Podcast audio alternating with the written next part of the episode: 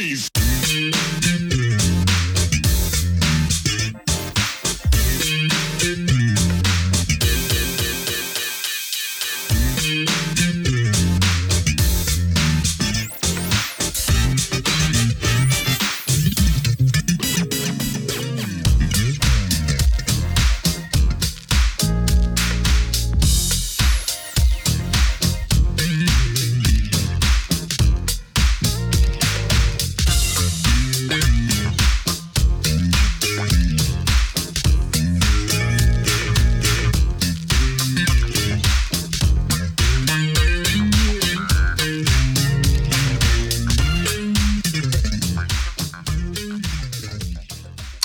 Welcome to another edition of Truth and Rhythm, brought to you by FunkNStuff.net. This is the interview show that gets deep in the pocket with contemporary music's foremost masters of the groove. I'm your host, Scott Dr. Jake Skolfine, musicologist and author of Everything's on the One, the first guide to funk. If you don't have your copy, get on over to Amazon and pick one up. You'll be so glad you did. Whether you're watching the video version of this at funknstuff.net or on YouTube or listening to the audio only podcast version from providers like iTunes and Spotify. As always, I thank you so much for your continued interest and support in the show. Speaking of which, if you haven't already done so, subscribe to the Funk and Stuff channel on YouTube. That's where Truth and Rhythm lives. All kinds of goodies. You'll get uh, early premieres, and it's all free. So make sure you sign up. Tell a friend. Tell family. Also, get your official Truth and Rhythm and Funk and Stuff gear at the funkandstuff.net store. Cool stuff like I'm wearing right here. Truth and Rhythm shirts. Show your support and love of the show and also the musicians and the music that they represent. Um, also, want to give a shout out to the Funk Exhibition Center and Hall of Fame in Dayton, Ohio, of which I'm very proud to be an official funk ambassador. Go to thefunkcenter.org to learn more and keep the funk alive. And now, with all that, it's time to get on with the show. Enjoy. And this episode of Truth and Rhythm features one of the deepest purveyors of hardcore funk, who since the 1990s has flown farthest off the mainstream radar. Philip Jones, more commonly referred to as Phil the Funky Instrumentalist and PTFI for short. With throbbing bass, sputtering synth, and psychedelic guitar, and a sensibility perhaps best described as P-Funk meets Dr. Dre, PTFI has released five albums of his own and produced several for other artists. All of them are wall to wall heavy funk. His latest, The Future Is Now 2020, came out the first of the year. Phil, how are you, man? So glad to have you. Hey, man, it is definitely a pleasure and honor to be a part of this interview process with you. We had to iron out those certain noses that were on the way, trying to just get in our way from preventing this from happening, but with a little Funkentelechy, we overcame it. So it's all good, my man. No doubt. Got to keep that syndrome at bay. so we're going to talk a lot of funkism. So I'm ready for this. Let's get it, man. Very cool. And you know, I told you this off air, but I'm I'm a big fan. You've been keeping it real all this time, and you know, true funketeers like myself, that just touches my heart. So thank you. No, you know what? And let me reciprocate that because that's why I do it for folks just like you.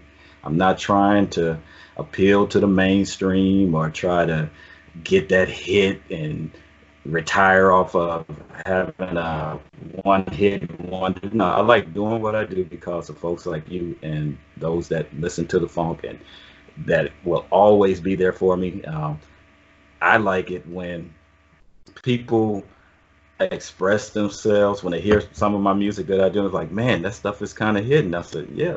And they would tell me something crazy like funk is dead. And I'm like, no, funk is not dead. It may have evolved a little, but it's not dead. So thank you too. That's all I got to say on that. yeah, thank the Lord it's not dead because I don't know what I would do.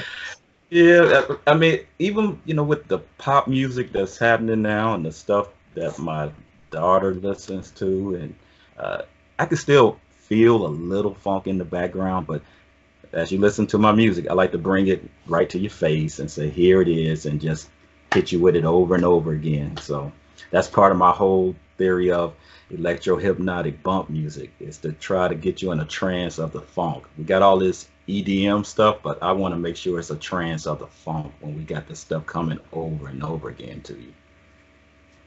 Yeah, I mean that was kind of a double-edged sword. We could go off on this kind of stuff forever, I'm sure, but that was a kind of double-edged sword when funk kind of, you know, really went in the background, you know, in the mid late '80s. Then it kind of like, in a way, sort of went mainstream, and that it filtered through all these other ways, through you know a lot of contemporary music, through Mhm. TV commercials and movies, all this stuff. It sort of got more ingrained in the culture, but also got pushed to the side, you know, in terms of uncut funk, you know. Right, and, and you know it's the DNA of it all. I, I mean, you're an old time funketeer like myself. We remember songs like um, what was that song? Uh, uh, we are those party people. I was like, what the heck are they doing? That was the attempt of disco at the time, right? That it still had that funk in it, but if you really listen to it, he was going with the trends of the times. So I understand that. I get it as we go full circle, another good 40 years now, you still hear that funk. You might even hear a little disco in some of these things too, but that funk is the thing that just stays on top of it all. Yeah. Yeah, that's my take on it. we'll get That's more. We got a lot to unpack, Phil. So uh, I'm looking forward to it. Um, where? So you're from the Bay Area originally? Is that? Well, I was born in Atlanta, Atlanta, GA, um, but we've been in California since I was eight years old. So I was born in Atlanta, but raised in the o- Oakland. And man, there was so much funk happening at that time. I didn't know what to do with myself. I was, uh, I got an early start with the music scene. I mean, my um, parents at the time were just playing all types of music from Curtis Mayfield. Uh, I would have to sneak and listen to those Richard Pryor albums. I don't know if you know anything about that, but uh, I was um, exposed to the music at a very early age and started playing. Um, took up drums when I was what in oof, third grade. Um, then morphed into playing the trumpet all the way through junior high school, and but it all changed when I got a guitar. I was like, whoa, that just it just opened up another world to me. Just being able to play melodic bass lines, uh, melodies, all within that one instrument. So, and that was about when I was in the ninth grade. So from that time on, it just started to expand, and got into keyboards and just kept on going and just kept on going, and lo and behold, the funky instrumentalist was born.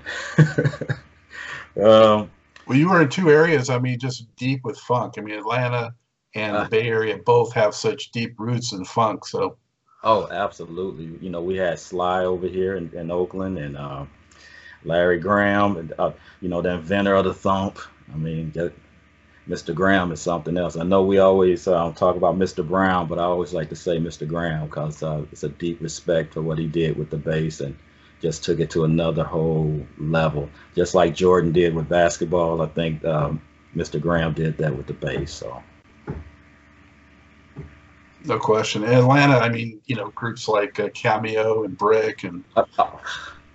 Brick, man, they, man, I remember when they were just trying to get it going, and when they got that hit, what was it? Uh, I want to say Doozy, no, Dazz, Dazz, Dazz, Disco Jazz, yeah, that, man, the way they just came, it just, it was just in your face, and that drum beat was just so prevalent. I was like, man, I'm proud of you guys. You just sounding really good. They, they, they really took it to the next level of funk.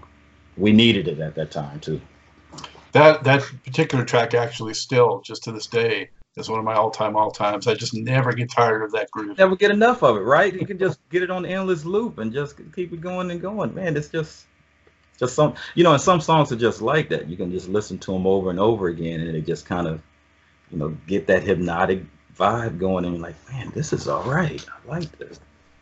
Yeah, to me, when you find a song that cannot get played out, that is something else.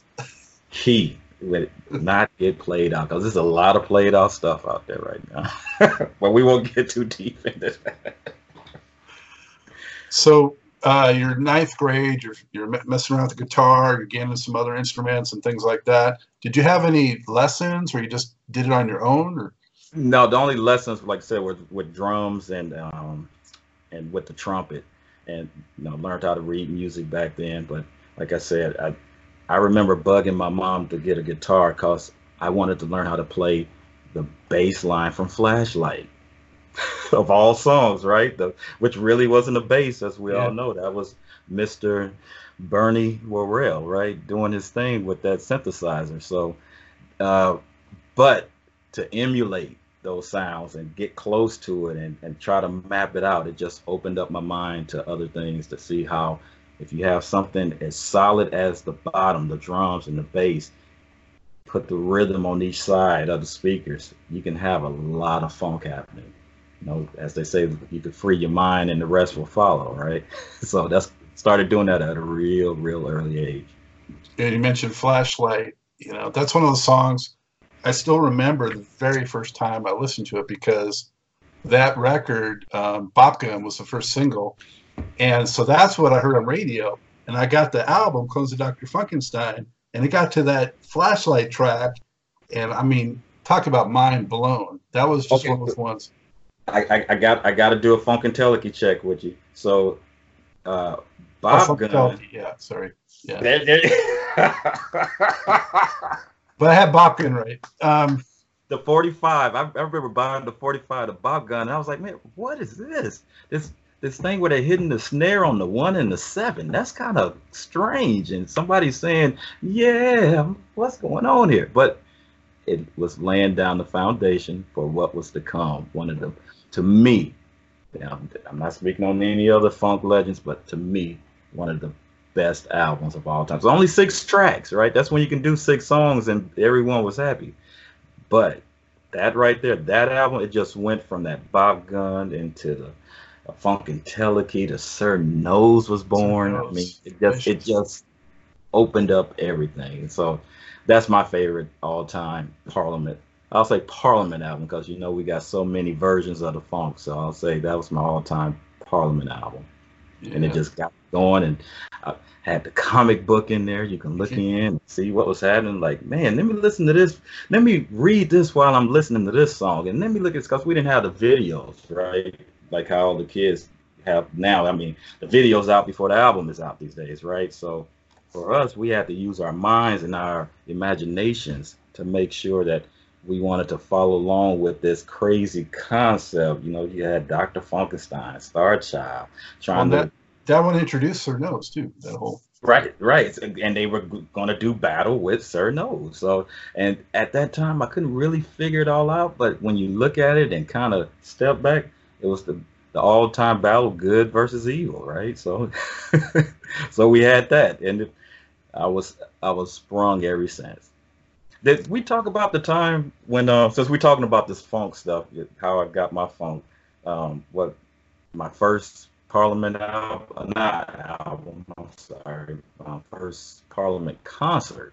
Did we talk about that last week? Well, you and I talked about uh, that crazy trip you went to the Funk Fest. I definitely want you to recount that because you know that sounded like it was like a big like a pilgrimage, you know. Oh, that that's that's exactly what it was. But before that, before we went on that long journey, um, I remember seeing Parliament. From what I can, I was in the sixth grade, so I got to go back a little bit.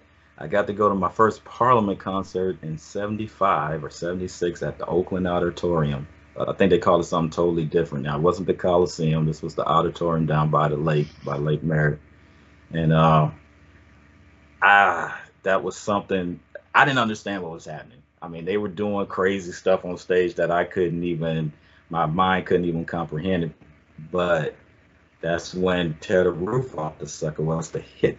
It was um right before they were gearing up to start doing the mothership tours where they would land the mothership. This was pre mothership. So they were up there just doing their thing and acting crazy and smoking all type of stuff and having a blast on stage. But I, I didn't really understand it. But I think that was one of the first who, times. Who no, you? that was who the first time.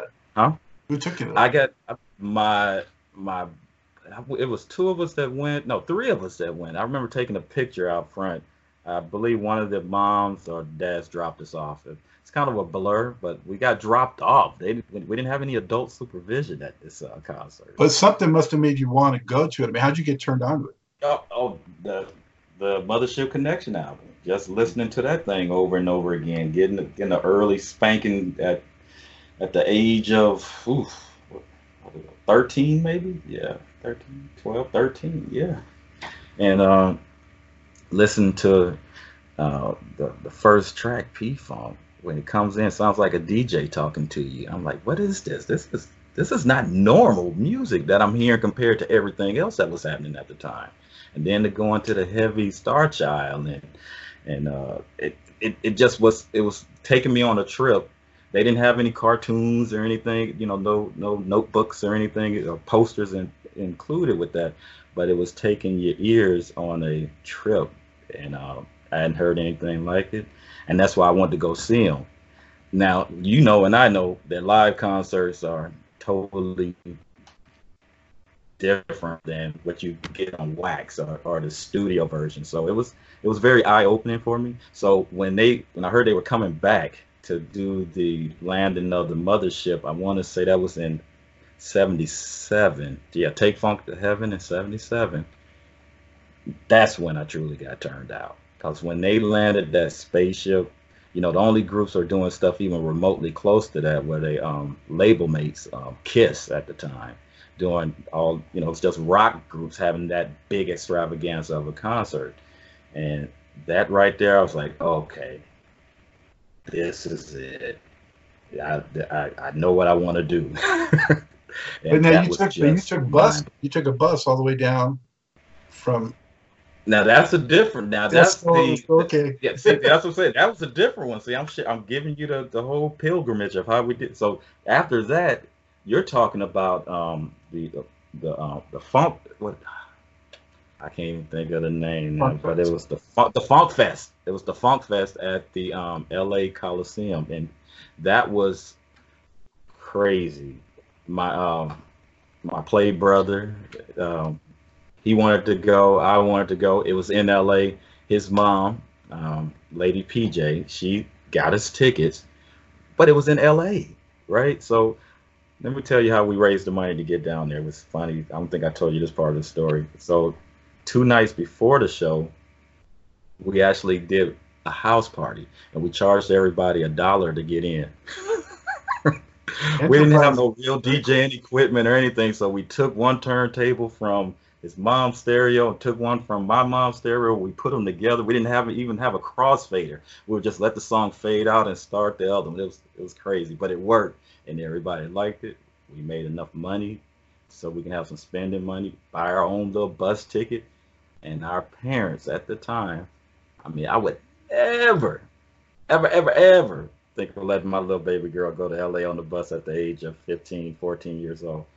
But they trusted us. We were responsible. They saw that we knew how to earn a little money and for something we really wanted to do. And we went, man. And then that, that was when the Motor Booty affair, you know, where they had the big bird come out then and uh, had all of the underwater effects going. Bootsy was there. Rick James was there. Uh, the Brides. It was just, it was just too much funk, man. It started early in the day, like around one o'clock in the afternoon, and didn't end till almost one o'clock in the morning. And we almost missed the bus to get back. We would have got in big trouble if missed that bus because we had to leave before Parliament was uh, was even off the stage. So we as as they were still up there doing our thing, we had to go get on the bus and we made it back. So, but that was crazy. That's awesome. That's a fantastic story. And um, oh man, I, I yeah, I mentioned... a, lot, a lot of people don't know that story, so um, that's a that's a good one, man. But it was very inspiring. I bet you were just on a funk high that whole bus ride back. Exactly, and you know that was before you know that was truly a natural funk high. I mean, it was just it was out of this world, and and then I want to say the following week weekend they had the Funk Fest up in Oakland, and we ended up going to that too. So uh, it, was, it wasn't the same as the one in LA, but it was just as funky, and uh, it was another mind blowing experience, man. So the the early I always like to say I was a teenager on the mothership because around that time I was truly a teenager on the mothership and I was just riding it for the funk of it because that was just it was um there was a way of life, and um, the rest is history. But we could pick Well- up after that, though. We're, we're, all- we're all clones, man, from that era, you know? Absolutely. And, you know, I don't know if you can see back there, but that's the Mothership Connection album, Oh, the gold one. the gold one. Yeah, and that's an, Okay. an original, authentic one that I got my hands on. But that was the first record too that turned me on to the whole thing, illuminated me, and you know what you're saying about hearing it, how it's different. Everything. I mean, it's just the exact same experience, and um, I didn't get to see him that early on, so I kind of envy that you saw him that soon. Um, but that was my first Parliament record, and then it was a while later when I discovered, oh, there's also Funkadelic. Yeah. You know, Hardcore Jollies was the first Funkadelic I think I got my hands on.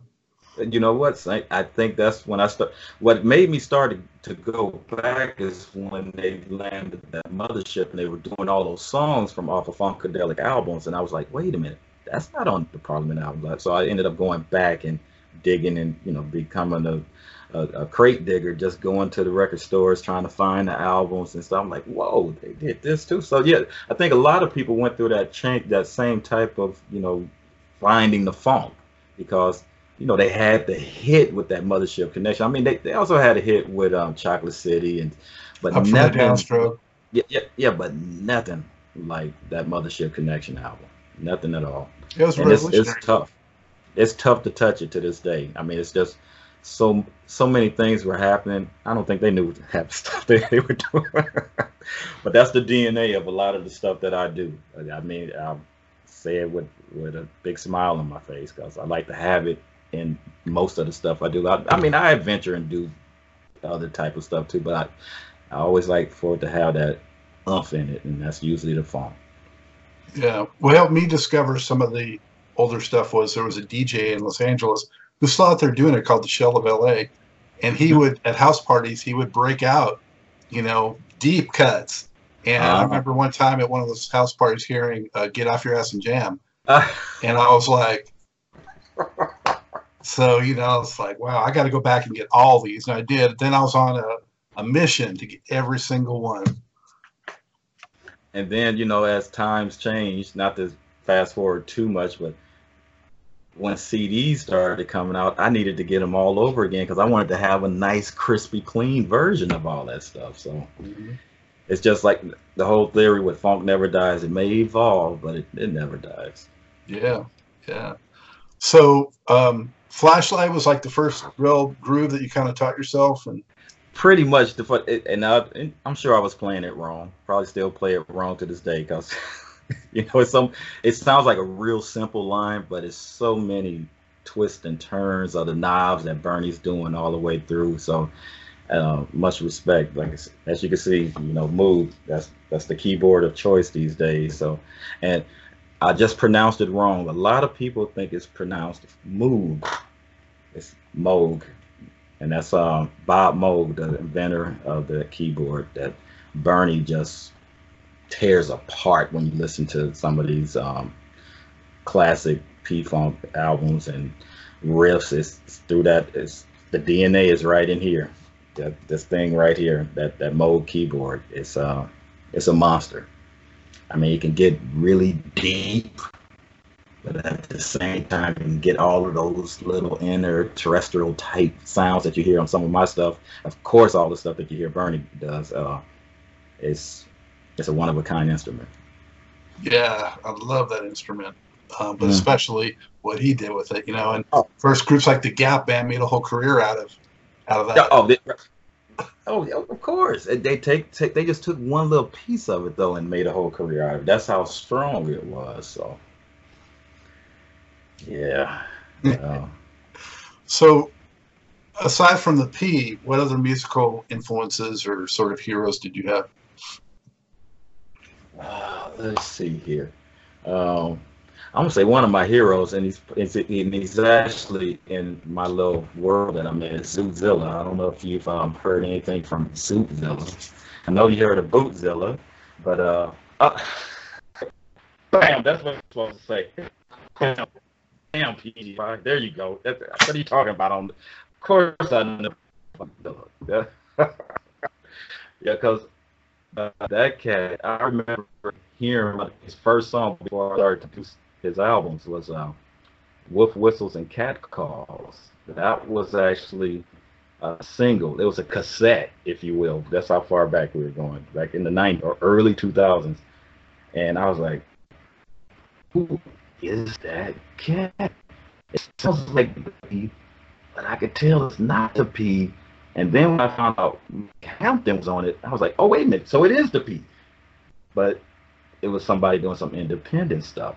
And um, another guy that's in my camp, um, Dr. Illenstein, another clone, he introduced me to Zootzilla. And the rest is history. And it was just like, man, we we got a we have a bond so hard. He does what's called um, the funk whispering um, concept. So I'll send him a track, and instead of just having lyrics, you know, a lot of people have music and they put the lyrics on top of it and boom, they're done. He actually listens and feels the track. I mean, literally. And he's what he told me is that the track truly talks to him, like a ghost whisper, but it's a funk whisper and it's telling him what to say when that cat told me he was doing that to my music, I said, "Oh man, we're gonna be partners for life." So, that's and that's cool. how we've been working pretty much. Yeah. So yeah, that's funny how you just pulled up the. the well, yeah. you know, that's that's how I first you know became aware of, of you, and um, you know I got that off the the funkstore.com. You know. Um, that's right. Yeah. Yeah. Those those are some good guys down there, uh, the funk store, because it's hard to find funk I mean, you can look and search, and, but if you want to just go say, let me just wade through all this other madness, let's go right there, and you'll pretty much find the new funk as well as some of the old funk, and then some funk that you can't find in in any other places as well too. Yeah, and I mean around that time, especially in the um, like by the '90s, you know, I mean, I was so hungry for actual, you know, real funk. I mean, it was such a vast wasteland desert of lacking funk. You know, I mean, George was only doing a couple projects, and uh, Prince was help keeping alive, but he was off in different tangents too. Oh, oh yeah, that, that, that's that's you know, and that's what I when you said heroes. Yeah, of course, I got my heroes like Jimi Hendrix, Prince, but the, those are all the known heroes. To me, my heroes are the ones that may not be in that known world. You know, where like Zootzilla, they'll be like, "Oh, you mean Bootzilla?" No, I mean Zootzilla. I'll say Dr. Illenstein. They'll be like, "Yo, you mean Dr. Frankenstein?" No, Illenstein. These these clones of these superheroes, because definitely George is a superhero. Uh, Bootsy, Glenn Goins. I mean, rest his soul, man. I at, when he would just call on the mothership, it was a spiritual awakening. I mean, stuff like that. I got tons of those, and then even in the rap world, I got Shock G who did some work with us back um, when we were trying to get our stuff off the ground. Um, it's it's really too many to mention. I mean, it's a thousand of them. But when it gets down to my little world, it's only you can, you can kind of hold them in, in, a couple of hands. Those guys right there pretty much stay true to what they do. A lot of them got nine to five gigs like I do, you know. So they, you know, they work hard by day but funk by night is what I call it. You know, they put on their they put on their their suit like Superman throughout the day, but then they pull off their sheet and get busy when it's time to get busy with that funk. So those are my heroes right there. Yeah, to name a few. But so then in the 80s, what was your life mostly like? I mean, you did some oh. rap stuff, right? you really going back on me. Of course, the rap, the rap side of it helped keep the funk alive because the the the you could call it the curse or the blessing of sampling kicked in. So a lot of folks started sampling and going back to in the 80s, I actually started going down a different avenue. I started listening to a this might make you laugh, a lot of new wave type stuff from Devo to uh who else was uh man, The Cure, uh Thompson Twins, because I was tripping off of how they were using their synthesizers. Back then in the 80s, the synthesizer was prevalent more so than ever and depending on how they would do their melodies, you can hear a little bit of funk in it still. a lot of people say, "Oh man, you're crazy." yeah, but but they were it would float on top. So Yeah. a lot of folks. I was just listening to I don't know if you remember this group, the Buzz Boys. I think they were from LA. They were like a little Yeah. novelty act, and they were they were a little ahead of their time. They were talking some crazy stuff on their records, but um, I would groove to that. But I would always bring it back. I'm like, that's that planet. That's that planet. Let me see if I can incorporate some of all of this stuff into my universe. So that's kind of been my whole thing throughout the 80s. Yeah, we were really engulfed with a lot of new wave stuff. And you kind of sip it, or either you can get engulfed by it. We just kind of, I did. I just wanted to take what I could learn and keep trying to evolve to evolve the funk. There was a lot of funk that went through the new wave if you listen to it, um, like you know, Human League, Talking Heads, Depeche Mode. Um, I, Human League, right? Yes, right, right. Uh, There was some funk in that stuff, but people would say, "Well, no, that wasn't funk, man. How can you call that funk?"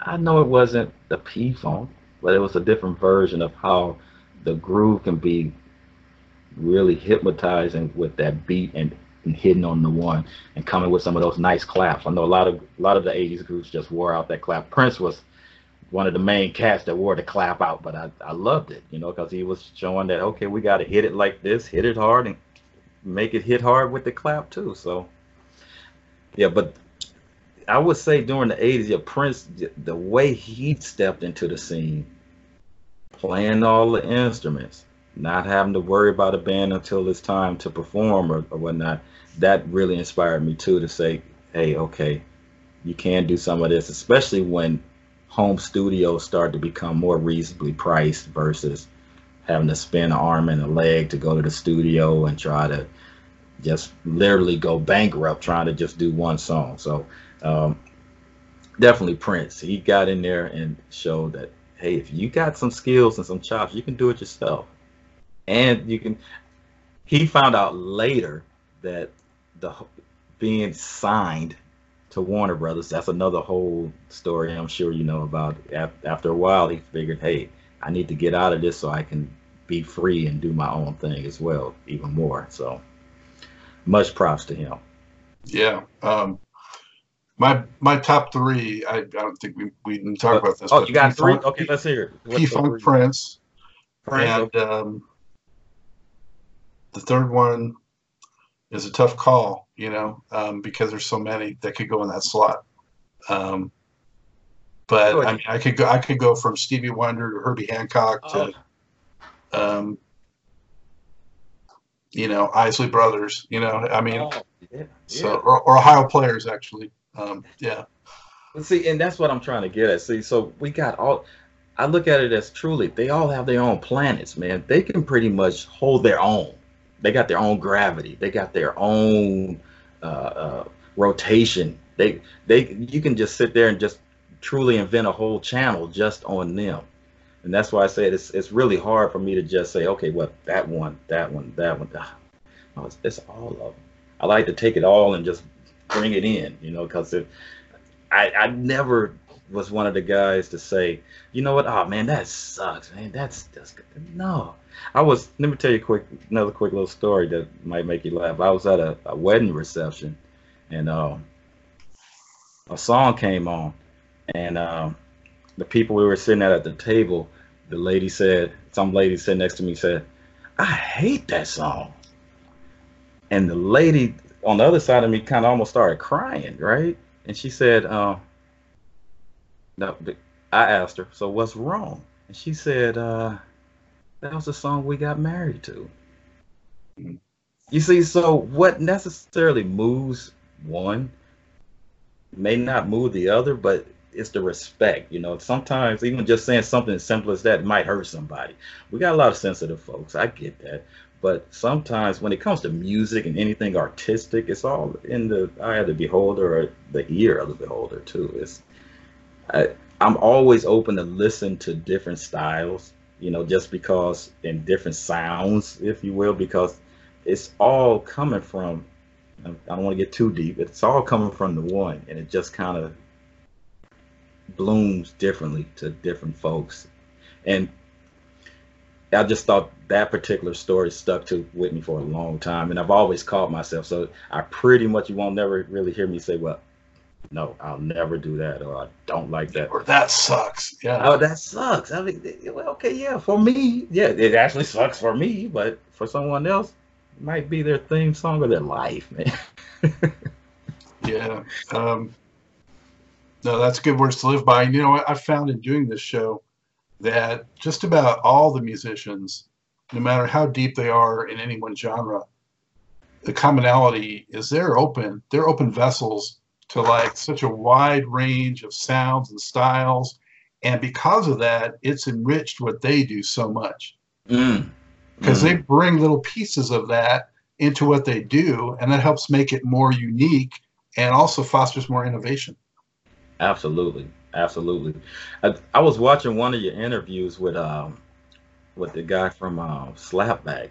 Man, I I did. Right. Yeah. Oh, that that that cat, man. Uh, he he's a hero. Yeah, let me just say that. I, I know he's been through a lot. You know, um, I think his house burned down, if I'm or something in the studio, and he's still being true to himself, man, with his music. So that's that that says a lot, man. So um, much props to that guy right there. Uh, I think I have. Hold on a second. Uh, does this look familiar? oh yeah, yeah, it's like that. Definitely. Yeah. Uh, yeah. Have you ever seen that uh, video he has on YouTube where he lays down all the parts to uh, Word Up? Oh no, uh, no. Very yeah, cool. I, I, haven't seen. Um, I haven't seen that. I bet that's interesting. he cut them all. He cuts them all together with him doing all the different parts, and it sounds amazing. Oh, it, that's a talented um, individual. I, I really like his style. Like what he, what he, you know, to me, somebody like that should have his own planet as well. He's one of those guys that's, you know, has evolved and has survived with funk, if you will. Because I don't know if I'm not mistaken, he didn't really start off in the funk world, but he kind of evolved to it, right? Um, I think it's more, yeah, more. We got some good product. Oh, I'm sorry. Say that again. I think he might have been more off on the rock direction originally, yeah, and then he ended up in funk. Right. Right. Yeah. Right. Yeah, that was that was a good interview that you did with him. I was I was like, okay, yeah. When I saw that interview, I said, yeah, I got to get with this guy right here. He's all right. Appreciate it. Um, so in the '80s, though, when you were doing that, and as far as rap goes, I mean, me too. Besides the new wave stuff, I gravitated towards a lot of the rap because the funk was definitely coming in heavy on the rap side with people like Whodini and, uh, of course, Run DMC but uh, Moe Dee, you know, the guys that were like actually using funk backing tracks. Mm-hmm. You know, they actually were having some bands sometimes come in and play, um, especially on the Sugar Hill side of things. Remember that they they had their whole organization where they they weren't they hadn't started sampling yet, but they actually had um, musicians. And then you you brought up Whodini, and this kind of ties it to that '80s funk. Uh, Thomas Dolby did some stuff with Whodini, and I was a Thomas Dolby fan as well too. I mean, not just with the Blinded with Science, but the way he was using, um, I want to say the Starlight keyboard, where it had this massive sampling um, array, way ahead of anybody that was sampling at the time. So, much love out to uh, Thomas Dolby. And if I'm not even not mistaken, I think even George did some work with Thomas Dolby back yeah. then too. So, yeah, yeah uh, and and that's going back to what you were saying, how you just take bits and pieces and bring it all together to the one. So, what were your aspirations? So, I mean, were you thinking you were going to score big in the music industry, or were you kind of always thinking it would be this and I would like work a nine to five, or what? What was your mindset? The mindset I was going to be the next biggest funkadelic uh, offshoot ever. You know, that was you know, the original mindset. But over time, and um, life kicks in, and um, let's see, how can I say this? Uh, yeah, life kicks in. Especially, I was blessed with my first son 32 years ago. So I said, okay, can I do this and and keep a good income coming, or either say, okay, we're going to chance it and risk it over here and just say, all or nothing. I didn't do the all or nothing. I started to develop in what I call the three L's. So you got um, family, you got finances, and then you got phone. Now the problem, what happens with some folks that I've seen, they get that order mixed up. Some get get lucky and you know saying, okay, I'm putting funk before anything, or or finances before. I like to keep them straight in that order: family, finances, funk, and it seems to be working out for me so far. I I, I have no regrets. Uh, I love what I do. Um, I love um, the people that I work with. I don't work with a ton of folks, but the folks that I do work with pretty much have the same philosophy as I have when it comes to taking care of the main three things that you need to do. And that's kind of the way I like to roll. And they roll that way with me with no regrets.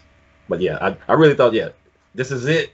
I'm gonna I'm gonna build my own spaceship. I'm gonna shape it into the size of a star and have it come down on the stage too. I had all types of crazy uh, ideas and dreams, but yeah, over time and when when life kicks in, you got to make some adjustments and either roll with it or sometimes get rolled over by it. So I chose to roll with life.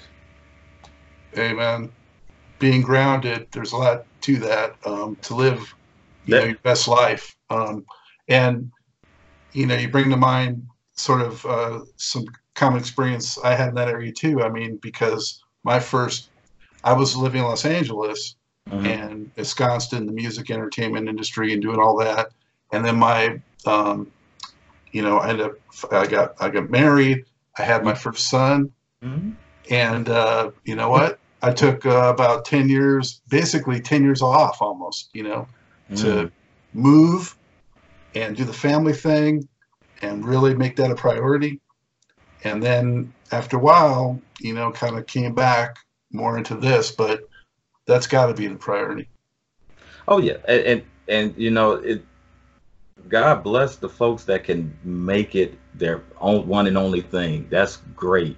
And it's not a lot of folks that that I know that you know in my universe, if you will, that can make some choices that don't follow that order. If they, I've seen some tragic things happen when a lot of people put all the eggs in one basket, and it doesn't it's not a good story. But those who seem to say, okay, let me prioritize and get it going in a certain order, seems to work out for the best. So, very cool. Well, let's dig more into some of your uh, your albums. So That's that big. that Zootzilla was the first one that you actually had your production credit, and you know as we go through these, I'm going to mention some of my favorite tracks. I hope that's okay. Bring you know? it, man yeah, yeah. So on that one, um, Hot Spank. Oh man, yeah, the Hot Spank, Pimp Stew, and Monkey Woo. That's like that slow funk. You got the guitar in there. Man, that one right there, uh, Zootzilla, myself, and then uh, David Chaos, who uh, he actually did some work with George way when we were all doing our demos at George every other day just in here, man, here. But uh, uh, David Chaos, he was DJ slash guitar player, uh, multi instrumentalist, multi instrumentalist, if you will, um, and he's actually playing bass on that track. And man, uh, when we got together, it first just started out as a groove because it was just us three, and by the second take, I mean, we didn't really do a, a lot of songs where we truly got together and did them all at, at one time. But that track was one of the songs where we truly got together like a band and did one take and said, okay, roll the tape now. And then after that one practice tape, that's kind of was that was the end product what you hear on there, and it, it pretty much comes out that way too, because uh, that's one of my favorite tracks too. especially with Zoo, especially with Zootzilla screaming and yelling all on top. I, I love that mess. And then you already mentioned Wolf Whistles, but that was another one. Um, just you know that slow funkadelic style, kind of like Promental shit. Backwash Psychosis. Oh, absolutely. And and see, and like I said, that was the turning key that got us all together because uh, Zootzilla pretty much produced that one by himself. He went to the studio. Uh, he got got in touch with uh, Kid Funkadelic. He came to the studio, and if the story, if I'm telling the story right, don't be mad at me, Zoot, if I'm telling the story wrong. Uh, there were some girls in the studio just sitting around, and he said, "Okay, I need you, you, and you to sit over here, and I need you to go da da da da da da da." He hummed it to him, and then, as you can hear on the record, that's exactly what happened. They came and threw it down, and the rest was history. It sounded sounded great. Uh, but if I'm not mistaken, it was pretty much a lot of uh, studio musicians that helped with that. The only main one that I know of that is not a studio musician was Mike Hampton. And of course, he just played the hell out of that guitar uh, solo all over from the beginning all the way to the end. So, yeah. So, and there's people that's going to be watching, listening to this, and this may very likely be off their radar, but I mm. want to bring it onto their radar, you know, because in that yeah. track, I mean, if you dig, if you're watching or listening to this and you dig stuff like uh, Sir Nose or Pro Mental or any of that slower, deep, hypnotic kind of funkadelic parliament stuff, you got to check this out. Oh and man, definitely, definitely. Did you get to meet uh, Kid Funkadelic?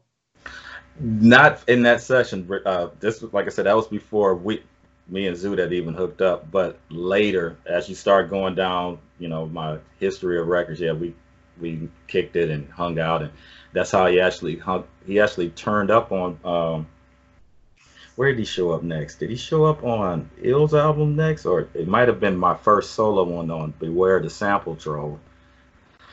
Excuse me.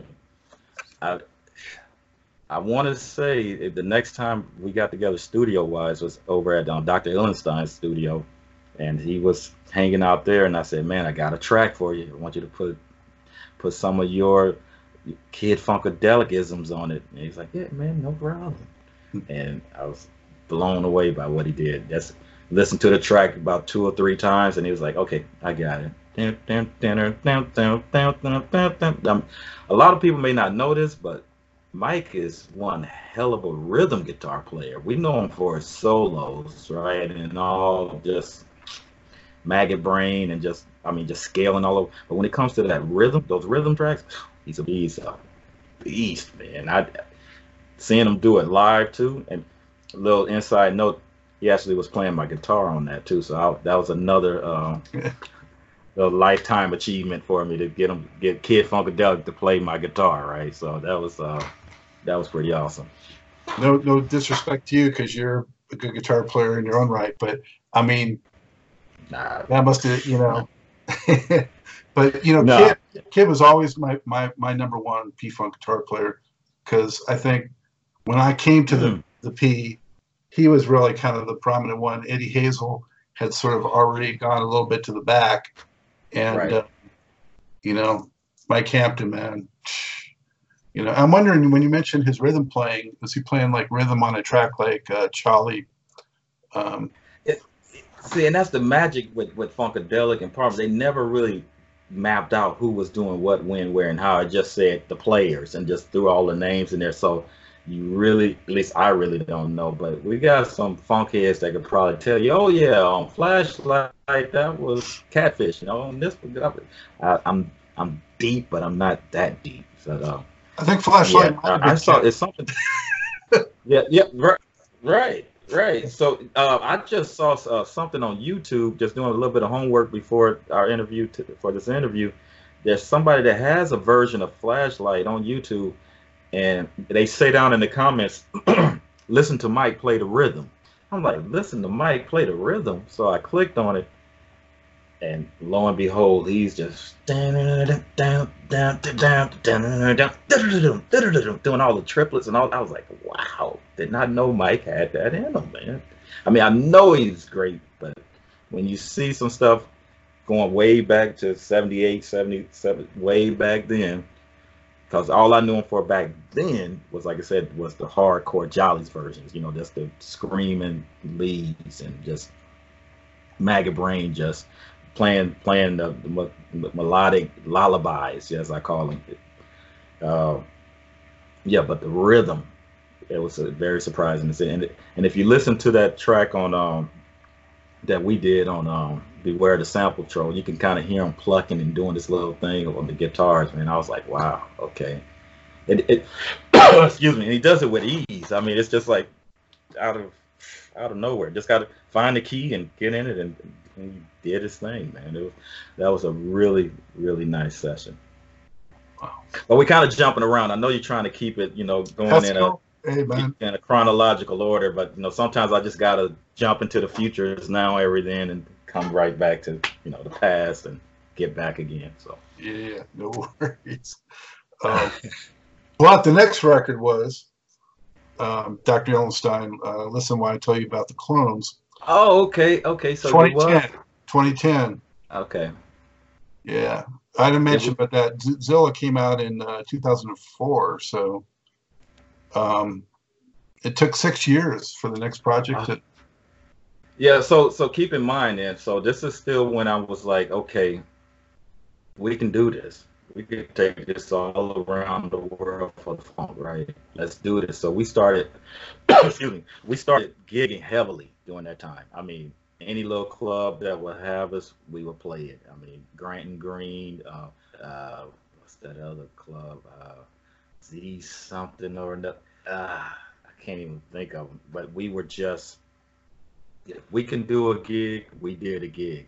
Then we would get into the battle of the bands, and we were just kicking butt. I mean, tight, like, like more staying the time tight, but with funk, right? We knew just how to look at each other and say, okay, it's time to start, time to stop, hitting it on the one, hitting it and quitting. It was, it was tight.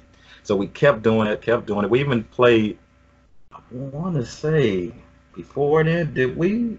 No, we hadn't did Long Beach Funk Festival yet, but that was coming up. But just a lot of gigging.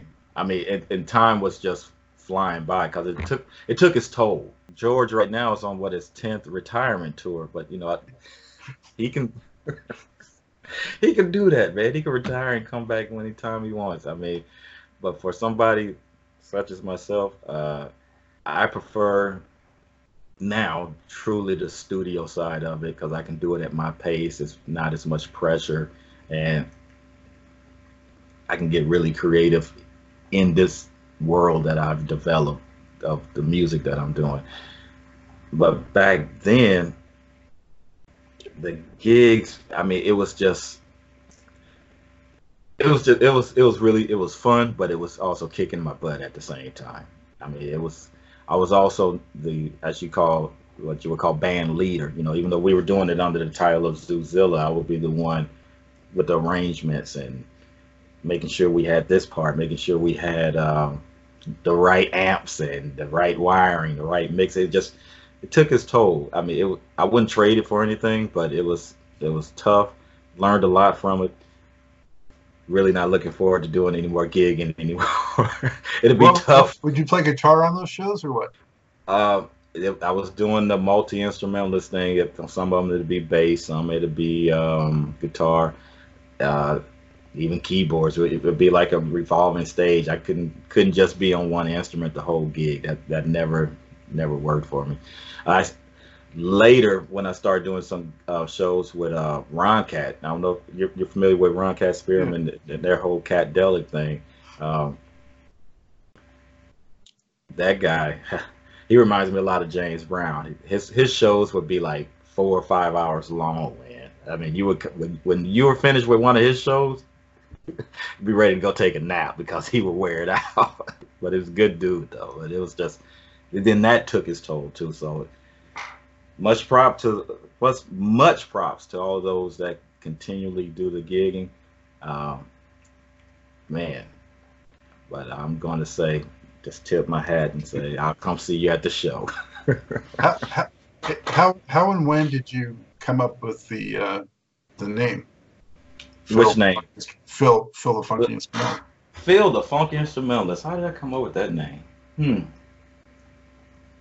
I don't I don't even remember. I just I think I was just sitting saying, what can I call myself? Because I want to do some solo stuff because in ah, when did we really hmm you know, no one's never asked me that question. I think it just came to me. I, I couldn't even tell you. I, I, was looking at something and said, "Let me just become the funky instrumentalist." Couldn't really call it. It just it just came from out of nowhere and said, "Hey, that looks good. It's kind of long. I may have to cut it down eventually." So now it's PTFI just to for sure. but yeah, that one just came from out of nowhere. No one said, "Hey, you know what? You're an instrumentalist and you play funk, so hey, how about funky instrumental?" Yeah, yeah. Um, just came from I, out of nowhere. I see Phil on the on your notes or the notes mm-hmm. wherever these came from. The notes I have. Mm-hmm. Um, one gig open for George Clinton back in the day when you were doing those shows.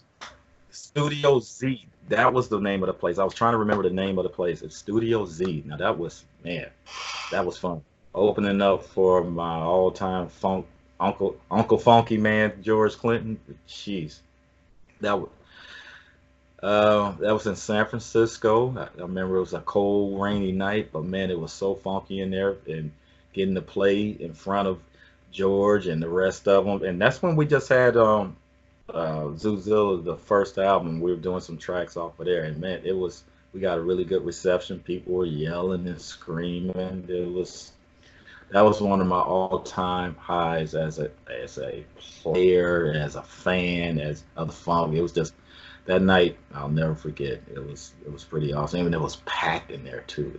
I mean, people standing room only, and I mean you couldn't hardly move, but you could see people, you know, just into what we were doing. It was it was pretty awesome. Did Did you get to mingle much with the band, uh, uh P Funk? No, no, because they we opened, and uh, I believe there was another act, and George, you know, that he didn't really show up until it was time to for him to you know get his way up on stage. But that was back when he was doing when when he, they, whenever they would do Atomic Dog, they'd have people come up on stage. So I was able to get up there with him when he was doing Atomic Dog, and Zoot came up there. So that was really a memorable moment in, in our funk history. Never never will forget it.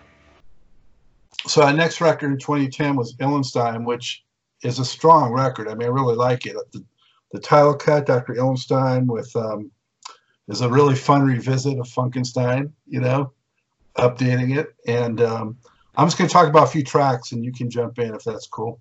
Okay. Um, Electric 3 with uh, Shock G. Which okay, so that one, that's actually Electric Eel.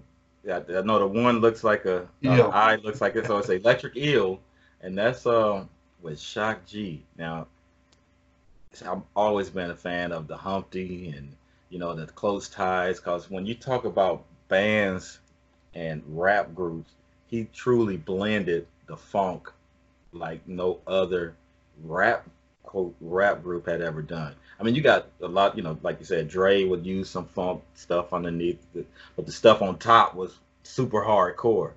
With Digital Underground, he kept it more to the the funk side of it versus the hip hop hardcore side. And what I love about Shock is that he had his two personalities. You know, he had Humpty, and then he also had Shock G. So Shock G could be the smooth Casanova, and then you had Humpty Hump with the big nose, and which was to me the, his version of Sir Nose. And and uh, I tell you, just working with him opened my eyes up of how talented he truly was, because he's a keyboardist extraordinaire. I don't know if you ever seen him do any of shows when he actually sat down. Oh man, he will sit down and get behind the keyboard and just do his thing. Mm. Hold on. well, I'll say I know. I remember when I got Sex Packets. You know, when that first came out. Very impressed. Yep. See, and it would sound like he was doing nothing but sampling, but when you really listen to some of that stuff, you can hear it was some sample tracks on the bottom, but he would come over and just when he says piano man play, and he, man, he, the chops that that guy had on the keyboard is just really really nice. Um, of course, you know he was responsible for one of the uh, some people say some of the best rappers, best rapper of all time, Tupac. You know that was he was from that camp, so he knew how to keep it funky, but also knew how to tap tap into the street. And Dr. Illenstein uh, was really close with him. He wanted him to get him on the track. He played the, the instrumental track to him. He said, "Oh man, no problem. what do you need? I'll come there and, and set it up. And so one night he comes over, literally goes in my backyard, pulls out a pen and writes the whole thing.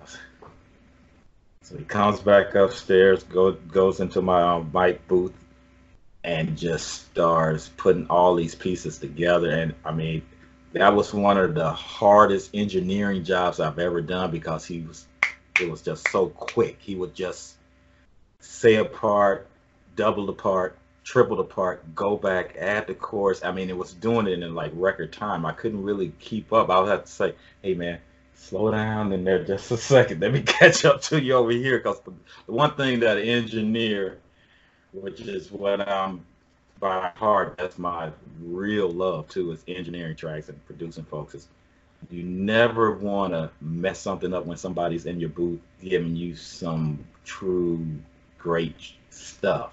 So you don't want to say, "Oh, I didn't get that."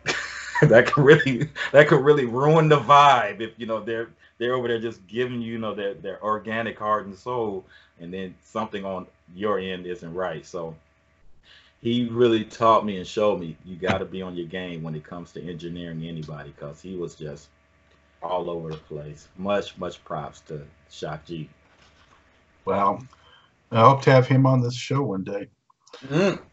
Uh, hey, you know what? I bet he will enjoy doing it because he's he's in he's evolved to something else already. I mean, I've talked to him um, when um, Pedro Bell passed not too long ago, and um, we had um, Shock G call down to uh, Ricky Vincent's uh, History of Funk station, and he was giving us this whole breakdown of uh, uh, uh, of how it's using these what he called beautiful chords in the background, and he had like the 17 steps of Rumpelstiltskin. I was like, man, we got to say that for another show, shock, because that will be deep. So that might be something that you and him can talk about, and I guarantee you it'll be worth your while.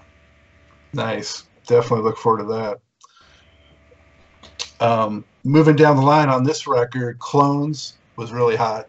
Oh man, that originally uh Illenstein played that for Shock, and he said when um, Shock heard that track, he got out of he jumped out of the car and just started running around in circles because it, it just slapped him so hard. But another friend of mine, uh, his name's Prothro, ended up putting it together vocally, and we ended up using him because Shock really liked the excuse me that electric eel concept more so over the clones concept. So, but yeah, clones was a uh, it's, it's a thumper.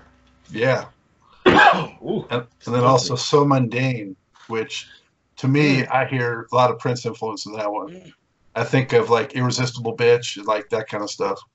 Yeah, that that's uh Stephen Free. That's another talented guy that I was working with he actually has like three CDs out, and that was before iTunes had really taken off, right? Where iTunes, you can get pretty much anything through Apple Music or Spotify.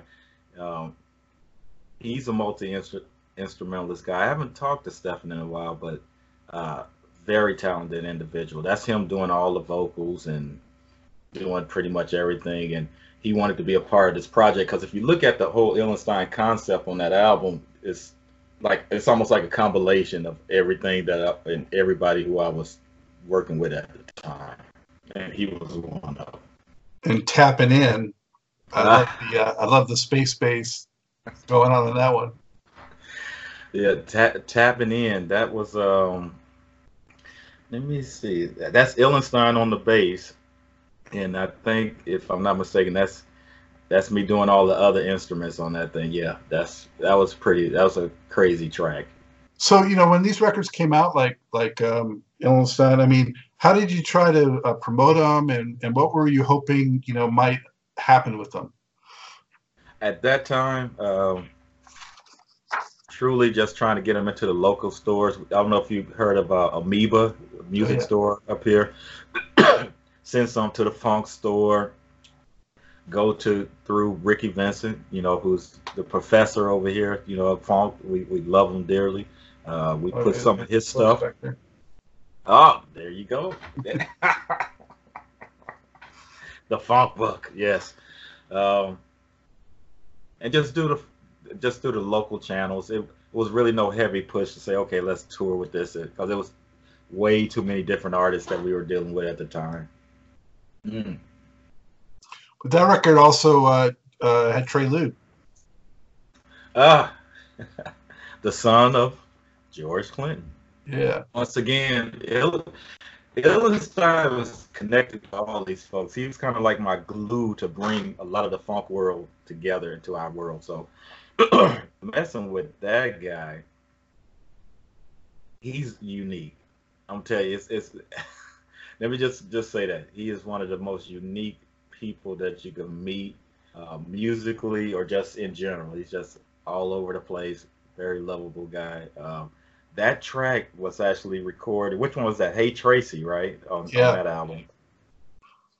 We, uh, I remember I did the bottom track. Ill took it to um, our other buddy. His name was Rob Poole. He plays bass with Ron Kat. and they did the vocals at that. And when they brought it back to me, I had to clean it up a little bit but man, I was like, what the heck is this? And and I love that when I when I give somebody something and they do something that I wouldn't even think the direction that they would go in.